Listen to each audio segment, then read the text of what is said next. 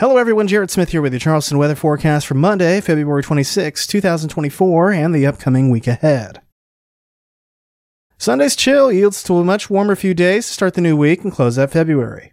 After chilly start in the upper 30s, temperatures on Monday will rise into the low 70s, several degrees warmer than we reached on Sunday, thanks to plenty of sunshine and winds starting to go southerly as surface high pressure moves offshore.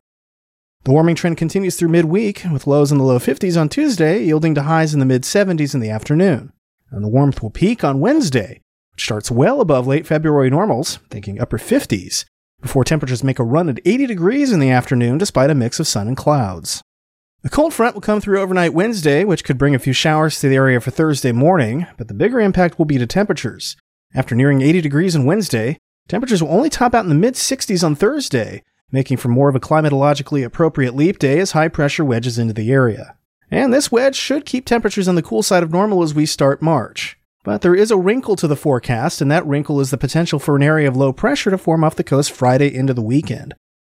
Guidance is very mixed on how this evolves around timing and intensity and location, and that throws quite a bit of uncertainty into the forecast as a result, affecting both the rain and temperature forecast.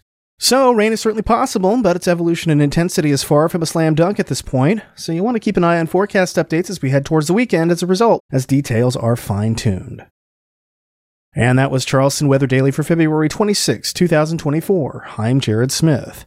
Visit chswx.com anytime for your latest Charleston weather conditions, alerts, and forecast updates. Thanks for listening, and I'll talk to you tomorrow.